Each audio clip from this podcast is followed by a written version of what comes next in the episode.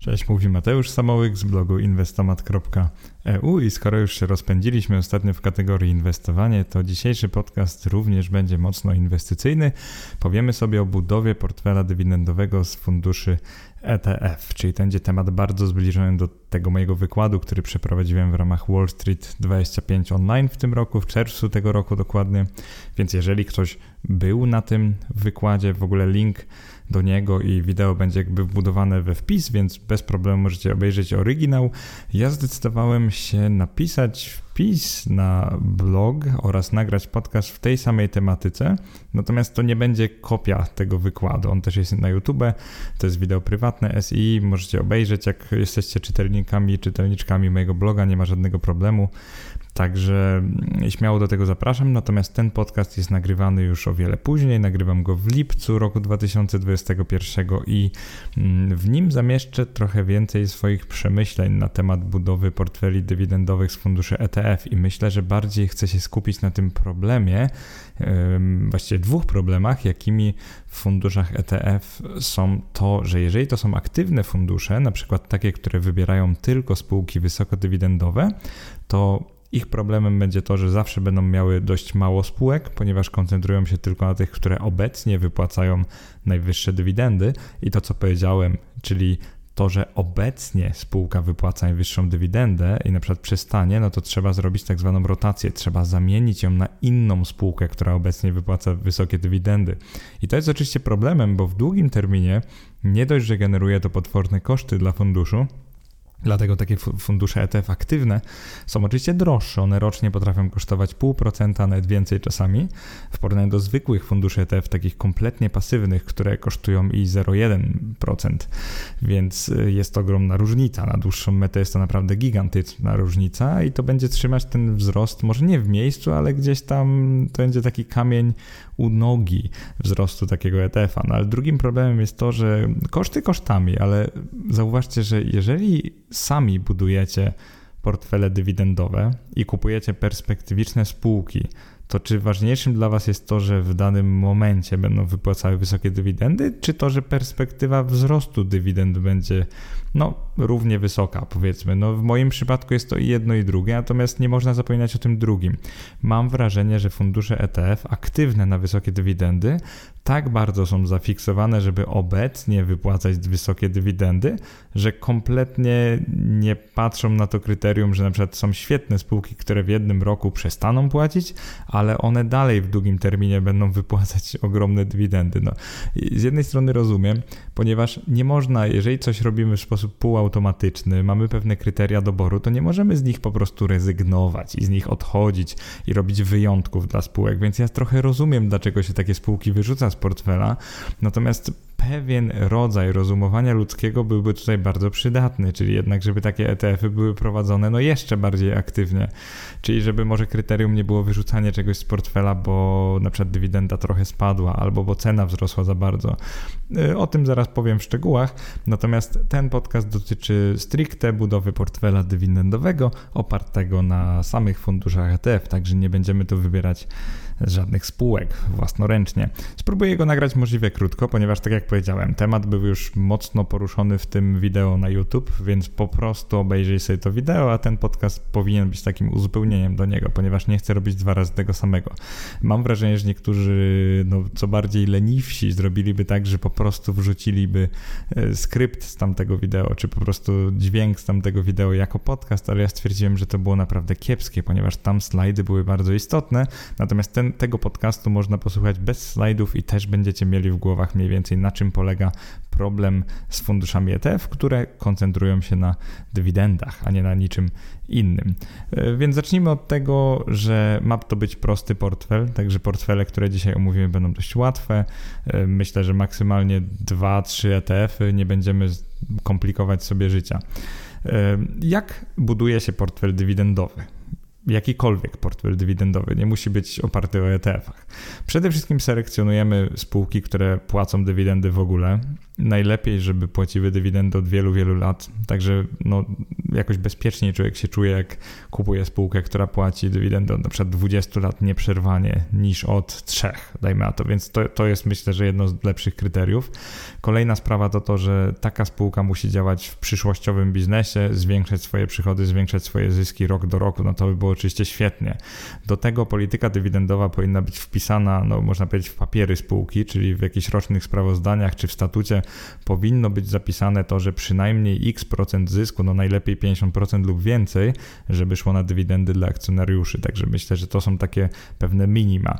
Jeżeli obserwujemy tego typu spółkę i jeszcze ich ce jej cena nie jest za wysoka w stosunku do tej wypłaconej w ostatnim roku i może w tym roku dywidendy, to różnie można to liczyć, no to myślę, że to jest dobry zakup, potencjalny zakup do portfela dywidendowego. Problem z samodzielną selekcją dywidend jest taki, że musielibyśmy po pierwsze nauczyć się pewnej, takiej prostej, ale jednak analizy finansowej, a część z Was może nie chce i, i, zupełnie rozumiem, bo to zajmuje trochę czasu, żeby sobie takiego Excela zrobić.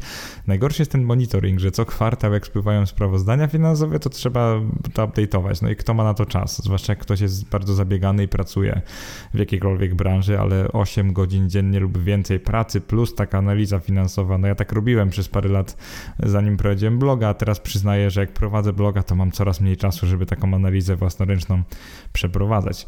Drugi problem jest taki, że nawet jak się nauczycie i już macie portfel, nie wiem, 20 czy tam 25 dywidendówek i sobie go prowadzicie i dokupujecie według jakichś kryteriów akcje kolejnych z nich, to problemem jest po pierwsze, jak wiele spółek posiadać, czyli jak szeroko dywersyfikować. Czy wystarczy 20, czy na przykład musicie mieć 50 spółek. To jest pierwszy problem. Drugi problem, jak już macie to 50 spółek, no nie daj Boże, bo tym się ciężko zarządza. No, no właśnie, problemem jest zarządzanie 50 spółkami. No jedna przestaje płacić dywidendę. Czy w ogóle zauważysz to, że jedna nie wypłaciła dywidendy? Jak dobrze będziesz to monitorować? To jest naprawdę duży problem. I kolejny problem, kiedy spółki w zasadzie sprzedawać? Czy po zakupie takiej dobrej według kryteriów obecnych dywidendówki trzymasz je dosłownie do śmierci, czy sprzedajesz na przykład jak wzrośnie o x procent, żeby samemu sobie wypłacić dywidendy, czy robisz coś bardziej złożonego, czyli sprzedajesz jak wzrośnie o x procent, ale tego wzrostu nie rozumiesz i nie potrafisz oprzeć na fundamentach, czyli na przykład na wzroście zysku i przychodów. Więc no, kwestia jest taka, że niełatwo się buduje portfele dywidendowe, nie mówiąc o ich rozliczaniu podatkowym. Jeżeli prowadzicie taki portfel na przykład ze spółek, no dajmy na to amerykańskich, brytyjskich, azjatyckich, no nie, nie polskich spółek, to musicie sami sobie te dywidendy opodatkować, czyli obliczyć ten podatek trzeciego poziomu, czyli musicie mieć świadomość, ile na pierwszym poziomie spółki pobrały. O tym akurat będzie kolejny podcast. Jeden z kolejnych, nie chcę zapowiadać, ale jeden z kolejnych podcastów będzie o podatkach z dywidend, ale o stawkach podatkowych, także bardzo konkretnie sobie o tym jeszcze pomówimy. Więc y, po co w zasadzie budować portfel dywidendowy? Skoro to jest takie trudne? No przede wszystkim po to, że jeżeli zbliżasz się teraz do wieku emerytalnego, albo nawet nie, ale chciałbyś lub chciałabyś zaimplementować sobie portfel, który będzie sam coś wypłacał, czyli mieć typowo takie coś, że tylko kupujesz aktywa i nie sprzedajesz nigdy, dosłownie, to myślę, że to jest dobra metoda, właśnie portfel dywidendowy. Ciężko jest coś lepszego znaleźć niż to. I oczywiście, jeżeli chcesz na przykład przejść na przyspieszoną emeryturę, albo chcesz, żeby te, z tych dywidend jakoś dokładać przykładało się do Twojego życia, na przykład, żeby zwiększyć jego standard, jakość lub po prostu móc jakoś luźniej żyć albo mniej pracować. Czyli chcesz sobie zrobić takie drugie niezależne źródło, taką ala pracę, czyli żebyś Ty pracował lub pracowała i żeby Twój kapitał pracował e, też równolegle. No to oczywiście to jest bardzo fajny powód. E, więc takie osoby według mnie mogą, powinny budować portfele dywidendowe. Największa wada portfela dywidendowego, poza tym co powiedziałem, czyli trudnością jego prowadzenia i tej selekcji spółek, i w ogóle koniecznością selekcji spółek, to jest oczywiście to, że wybieramy część rynku. Mm, czy jaką część to zależy? Ponieważ w Polsce spółek dywidendowych, na przykład w WIG-u na te 350 bodajże trzy spółki w tej chwili, mamy dywidendówek jeżeli dobrze pamiętam, muszę sobie teraz przypomnieć, y, chyba około 100. Y, to była jakaś niecała, może nawet mniej bym powiedział, to, to była jakaś niecała jedna trzecia, jeżeli chodzi o polską giełdę. Y, dokładnie 100 14 na 350. Właśnie przeglądam dane, tak jak do Was rozmawiam. Jeżeli chodzi o, także niewiele. Jeżeli chodzi o indeks amerykański S&P 500, to już mamy całkiem sporo, 380 na 500 w roku 2021 zadeklarowało lub wypłaciło już dywidendę, czyli naprawdę sporo. Więc zauważcie, że tu nie, nie ma tak źle, bo byśmy kupowali prawie cały indeks, gdybyśmy chcieli po prostu wszystkie spółki, które płacą dywidendy w ogóle. Problemem jest to, że jeżeli wybierzemy w Polsce te spółki, to możemy pomijać świetne spółki wzrostowe, które mają ogromny potencjał na lata, a my je pominęliśmy tylko dlatego, że nie płacą dywidend, tylko mają tak świetny biznes, że te pieniądze z zysku wolą sobie zostawić, reinwestować e, w spółce. Ja absolutnie nie jestem przeciwnikiem spółek typu growth i uważam, że no cóż, no warto mieć w portfelu kilka perspektywicznych spółek. Pytanie jest takie, czy wybierając same spółki dywidendowe nie ograniczasz sobie trochę wzrostu portfela? I w tym podcaście udowodnię Ci, że niestety tak jest, przynajmniej jeżeli chodzi o ETF-y, bo samemu wybierając spółki to jeszcze można celować w takie, które zarówno rosną, jak i wypłacają dywidendy, bo takie też się zdarzają. Natomiast jeżeli wybierzemy szeroki ETF, no to raczej właśnie kulą u nogi będą takie spółki dojne krowy, takie wyobraźcie sobie duże spółki trochę w stagnacji, które no niby zyski, przychody rosną, ale bardzo powoli, no i tak powoli, powoli doi się tą krowę i wypłaca, otrzymuje od niej te dywidendy, więc to jest taka przenośnia, nieco może no nie każdemu może się podobać, bo powiedziałbym, że jest trochę prymitywna, ale jednak e, jako taką dojną krowę wyobrażam sobie e, taką spółkę. Więc jeżeli nie budować portfela ETF z własnoręcznie wybranych spółek, z samodzielnie wybranych spółek, to z czego? No i tutaj jak to mówią na białym rumaku, wjeżdżają ETF-y dywidendowe. Czym są ETF-y dywidendowe, tak na szybko? To, to jest taki ETF, przede wszystkim nie jest pasywny, on jest aktywny, który aktywnie stara się wybrać w danym momencie takie papiery, które płacą najwyższe dywidendy, oczywiście lub odsetki, zależy czy to jest, czy to jest na obligacje, czy na akcje, więc na akcje spółek dywidendowych. Skupiamy się raczej na spółkach, które wypłacają obecnie lub poprzednio wypłaciły wysokie dywidendy, no i to tak naprawdę może być naszym jedynym kryterium. Jaki jest problem z takim sposobem? Właśnie problem jest taki, że omijamy część rynku. Drugi problem jest taki, że często najwyższe dywidendy wypłacają spółki, które niekoniecznie radzą sobie bardzo dobrze, na przykład chcą wypłacić te dywidendy, bo kompletnie nie wiedzą, co zrobić z zyskiem, który zrealizowały, więc no nie zawsze taka metoda działa. Ale nawet gdybyśmy założyli, że taki fundusz wybierze świetne spółki, albo raczej papiery świetnych spółek, które po prostu wypłacają wysokie dywidendy i jeszcze inwestorzy nie, za, nie zauważyli, że to są świetne spółki, dlatego są one tanie, więc ta stopa dywidendy, tutaj krótka definicja, stopa dywidendy to jest kwota dywidendy przez cenę akcji po prostu, tak? I to nam może być 2 lub 5, 10%, to by było tyle, ile dywidendy do swojej ceny wypłaci spółka. Więc nawet jeżeli ten ETF potrafiłby takie coś wybrać, to kolejnym problemem jest to, że on aktywnie będzie zawsze selekcjonował kilkadziesiąt zazwyczaj spółek z danego rynku, lub wiecie, to może być jeden rynek, może być kontynent nawet, może być kilka krajów, to zależy jaki ma profil ten ETF.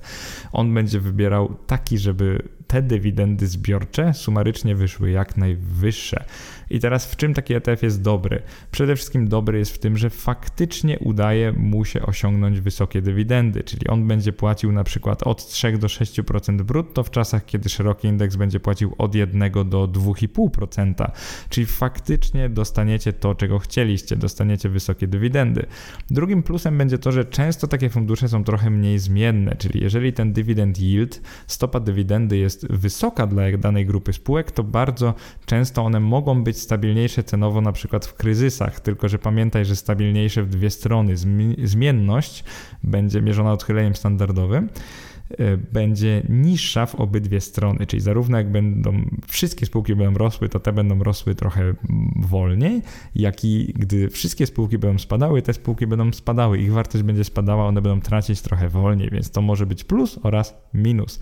No minusów niestety jest dużo więcej, czyli tak jak mówiłem, ta nieszczęsna mała dywersyfikacja spółek. Taki ETF musi wybrać kilkanaście lub kilkadziesiąt spółek, bo inaczej ta stopa dywidendy za bardzo by się rozpłynniła i po prostu byłaby niższa. Kolejna sprawa, wysokie koszty koszty. To jest ETF aktywny, więc on niestety nie pobierze od 5 do, do 10 setnych procenta rocznie, on pobierze od nas ten total expense ratio w wysokości 0,4, 0,5, 0,6, a nawet 0,7% rocznie, czyli on się coraz bardziej zbliża do funduszy aktywnych albo tych tradycyjnych, na tego oczywiście nie chcemy. Nie po to inwestujemy w ETF-y, żeby przepłacać koszty roczne tylko po to, żeby zobaczyć, że dywidenda obecna jest wysoka. I ostatnim problemem, tym takim niewidzialnym, jest wysoka rotacja spółek w portfelu funduszu. Tak jak powiedziałem, jeżeli za brak dywidendy w danym roku pozbywamy się spółki z mimo że ona jest dobra, przyszłościowa i wszelkie przesłanki świadczą za tym, że w przyszłym roku może ona wypłaci podwójną dywidendę, no to wygeneruje to nam bezsensowne koszty transakcyjne, może się pozbędziemy taniej i dobrej spółki, spowalnia wzrost wartości oraz spowalnia wzrost stopy dywidendy, po prostu za często się czegoś pozbywamy.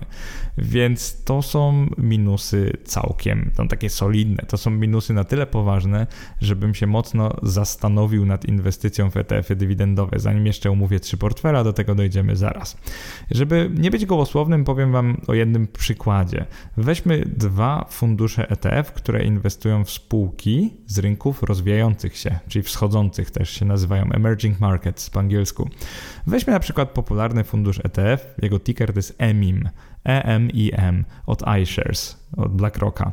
On posiada w swoim składzie obecnie ponad 3000 spółek, więc całkiem reprezentatywnie może przybliżyć nam te rynki wschodzące. Wiecie, tak jak Brazylia, Chiny, Rosja itd., tak. Tak I 3000 spółek to jest sporo, oczywiście ich waga jest bardzo różna, więc, ale pamiętajcie, że tam jest 3000 spółek w jego portfelu. Natomiast fundusz taki czysto dywidendowy na spółki z emerging markets, on się nazywa IEDY albo SEDY, czyli po prostu Emerging Markets Dividend Yield, on posiada w swoim składzie obecnie jedynie 95 spółek. Jego celem no widać na pierwszy rzut oka, że jest posiadać maksymalnie 100 spółek i wybierać te, które obecnie płacą najwyższe dywidendy. Co sprawia, że jest droższy, co sprawia, że częściej wymienia spółki. No i wiecie, powiem szczerze, ja przepadam za tym funduszem, bo bardzo często o nim mówię same dobre rzeczy.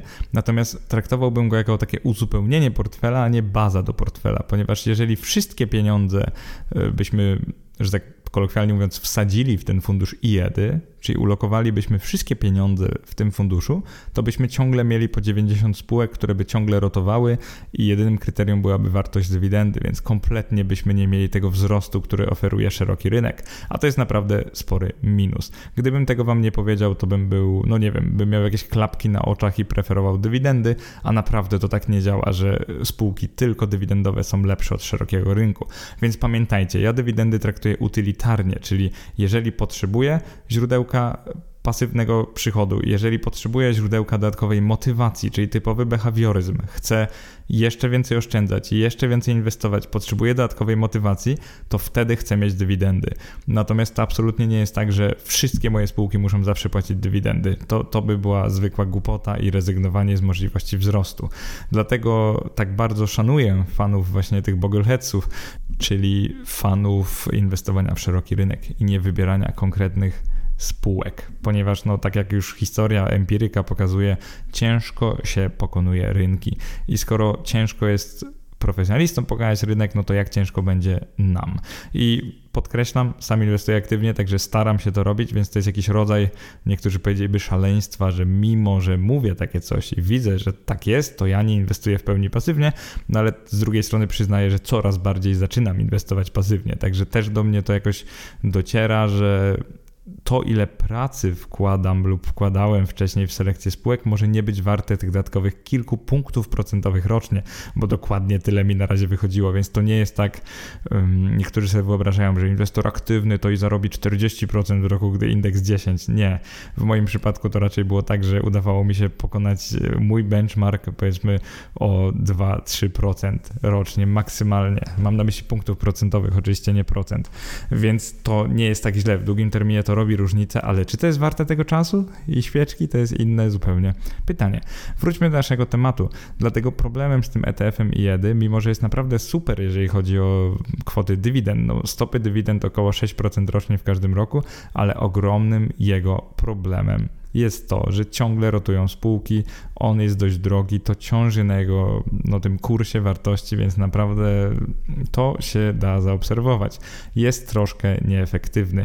Jednak do selekcji dywidend przydałby się taki bardziej mózg ludzki i tutaj akurat e, jakiś fundusz aktywny mógłby to robić trochę lepiej niż ETF, który patrzy po prostu na bieżącą stopę dywidendy. To myślę nie powinno być jedyne kryterium. I teraz jak możemy szybko tego dowieść? Teraz nie chcę dublować nagrania, które jest na YouTube, tak jak powiedziałem. Nagranie możesz obejrzeć nawet najpierw albo po, bo to będzie dość no ze sobą jakieś komplementarne. Nie, nie uważam, że mu, musisz tylko to albo tamto. Najlepiej jak obydwa materiały przesłuchasz lub obejrzysz, ten drugi najlepiej obejrzeć bez prezentacja.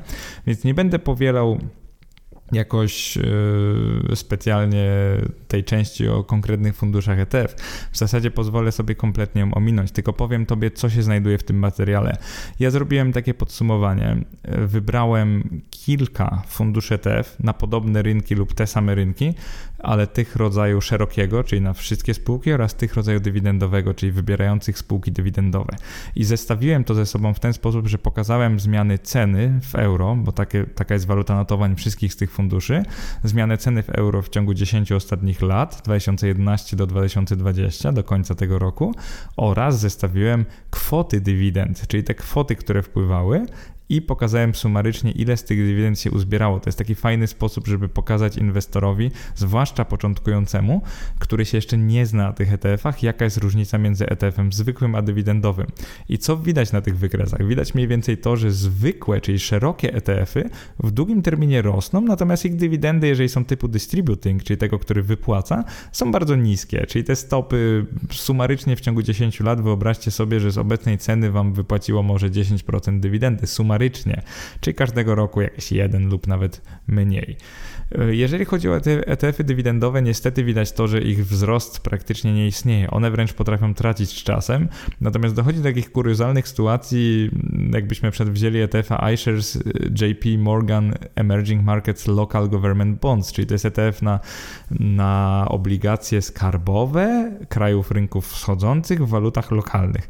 I tam widzimy takie kuriozum, że mamy każdego roku, każdorocznie mamy wysoką stopę dywidendy, taką wynoszącą 4,5 do 6% brutto czyli niesamowicie wysoką jak na obligacje, a z drugiej strony cena tego ETF-a spada i to tak spada no, z 70 euro spadła do 50 w ciągu 10 lat. Czyli z dywidend byście otrzymali 30 euro, natomiast cena spadłaby z 70 do 50, czyli ledwo te dywidendy, nawet nie wiem czy inflacje by wam, no może by wam zwróciły. Natomiast wzrost nie jest jakiś imponujący. Jeżeli ktoś w tym czasie trzymałby światowy indeks, y, właśnie accumulating, jak najtańszy ETF, to by wyszedł na tym trochę lepiej. To oczywiście nie znaczy, że ten fundusz jest zły w tym momencie, to tylko pokazuje jak historycznie to działało no i niestety to, że waluty rynków wschodzących traciły do dolara, niestety to widać po kursie cenowym tego ETF-a. On jest notowany w euro, ale jakby ma wersję dolarową, więc ja celowo mówię dolara, mam na myśli też do euro, bo one jakby traciły do wszystkich walut krajów rozwiniętych. No i teraz co mogę powiedzieć? Tak zupełnie podcastowo, tak na miękko, żebyście nie potrzebowali wykresów przed sobą. Opowiem wam tylko, co się stało, gdy porównałem różne portfele z takich ETF-ów. Portfelem pierwszym był portfel niedywidendowy. Tam były dwa ETF-y na globalne akcje i na globalne obligacje i tyle. Bardzo proste. Opłata roczna jak najniższa, wiadomo, niedywidendowe, więc można redukować. Taki portfel zachował się oczywiście tak, że jego wzrost był no taki jak szerokiego rynku, rósł dość szybko, więc w zależności od proporcji portfela, którą wybierzecie, akcje, obligacje, tym w czasach hossy on bardziej będzie bardziej dynamicznie rósł. Oczywiście w czasach bessy będzie bardziej dynamicznie spadał, tracił na wartości. Jego dywidendy były, no powiedziałbym śmieszne. Jeżeli byśmy wzięli globalne akcje, szeroki rynek, czyli nie selekcjonując tylko dywidendówek, no to wyobraźcie sobie, że jakieś 20% tych akcji by nam w ogóle, tych spółek by nam wypłacało dywidendy, więc nawet jakby te dywidendy były wysokie do cen zakupu, no to wiecie, te dywidendy będą śmiesznie niskie.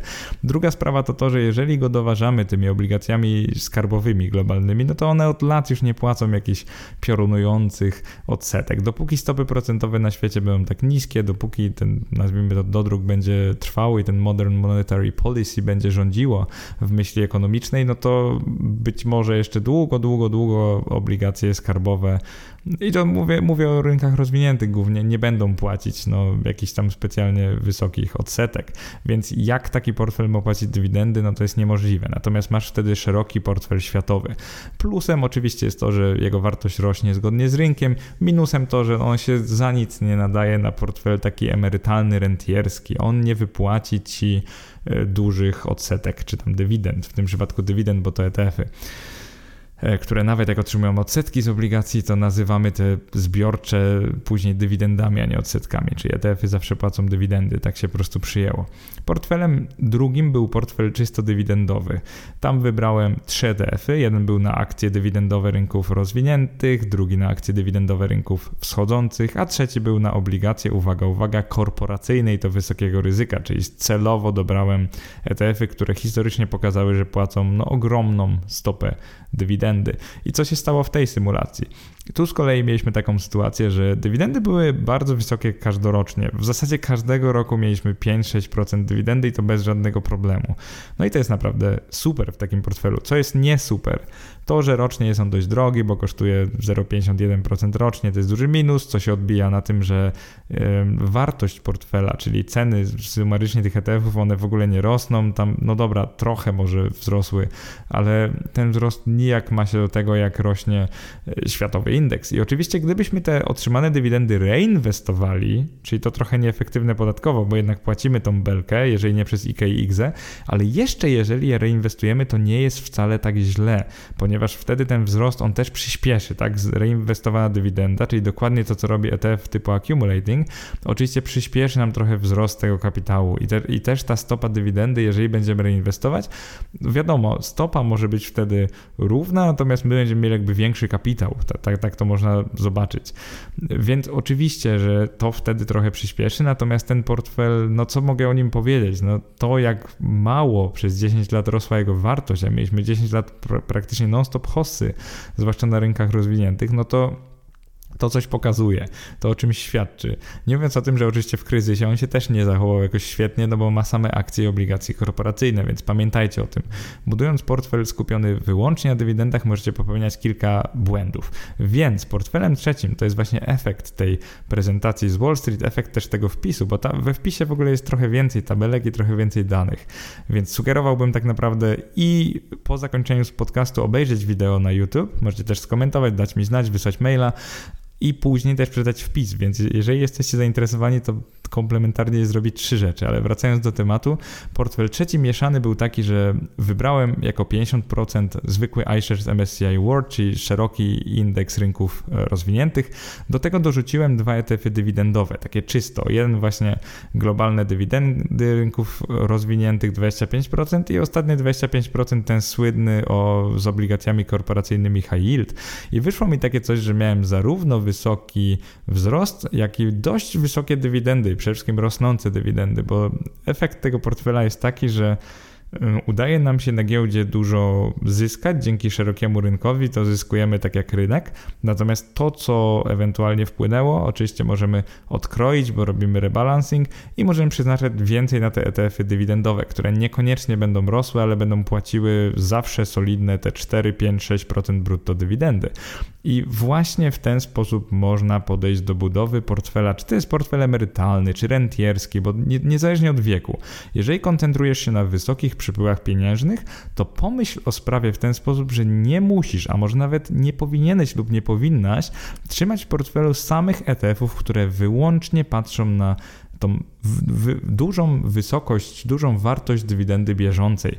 To jest trochę krótkowzroczne, więc ja bym, co bym tutaj sugerował? Sugerowałbym właśnie, może nawet dominującą część portfela dać jednak w szerokim rynku. Może to być ETF typu distributing, bo 1 czy 1,5% dywidendy to zawsze jest dywidenda. Więc patrzcie na to w ten sposób, że niezależnie czy dysponujecie kapitałem wysokim na kilkaset tysięcy złotych, czy na kilka milionów złotych, może kilkanaście lub kilkadziesiąt, to jednak nie chcielibyście nie korzystać z tego szerokiego rynku akcji. No i sprawa jest taka, że nawet jeżeli one płacą 1% dywidendy, to z waszego portfela może to być całkiem sporo, albo ta wartość może i tak was motywować do dalszego oszczędzania i inwestowania. Druga sprawa jest taka, że tak długo jak w portfelu macie cokolwiek takich ETF-ów dywidendowych typu distributing, nawet łącznie 30, 40, 50% i mówię typu distributing i dywidendowych, czyli aktywnie selekcjonujących spółki lub obligacje o wysokich dywidendach odsetkach, no to pamiętajcie o tym, że ten wzrost spowoduje, że będziecie przerzucać więcej środków do tych ETF-ów, a one Wam zapewnią to, czego chcecie, czyli obecnie wysokie dywidendy. Więc łącząc 50-50 portfel na szeroki rynek, znaczy ETF na szeroki rynek z ETF-ami dywidendowymi, to macie mniej więcej takie coś, że on jest wzrostowo-dywidendowy. Jak będzie wzrost, to odkroicie i będziecie mieli więcej tych właśnie dywidendówek. I w ten sposób upewnicie się, że stopa dywidendy z tego portfela nie będzie wynosiła 1%, a będzie wynosić na przykład 3,5%. I uważam to za bardzo optymalny sposób na budowę portfela dywidendowego, zwłaszcza jeżeli przed Tobą jeszcze kilkanaście lub kilkadziesiąt lat inwestowania. To by było na tyle, jeżeli chodzi o ten podcast. Tak jak mówię, serdecznie zapraszam, żeby do przeczytania wpisu i do obejrzenia wideo na YouTube. Link jest yy, zaraz pod podcastem, także bez problemu do niego trafisz. Bardzo dziękuję i do usłyszenia następnym razem. Cześć.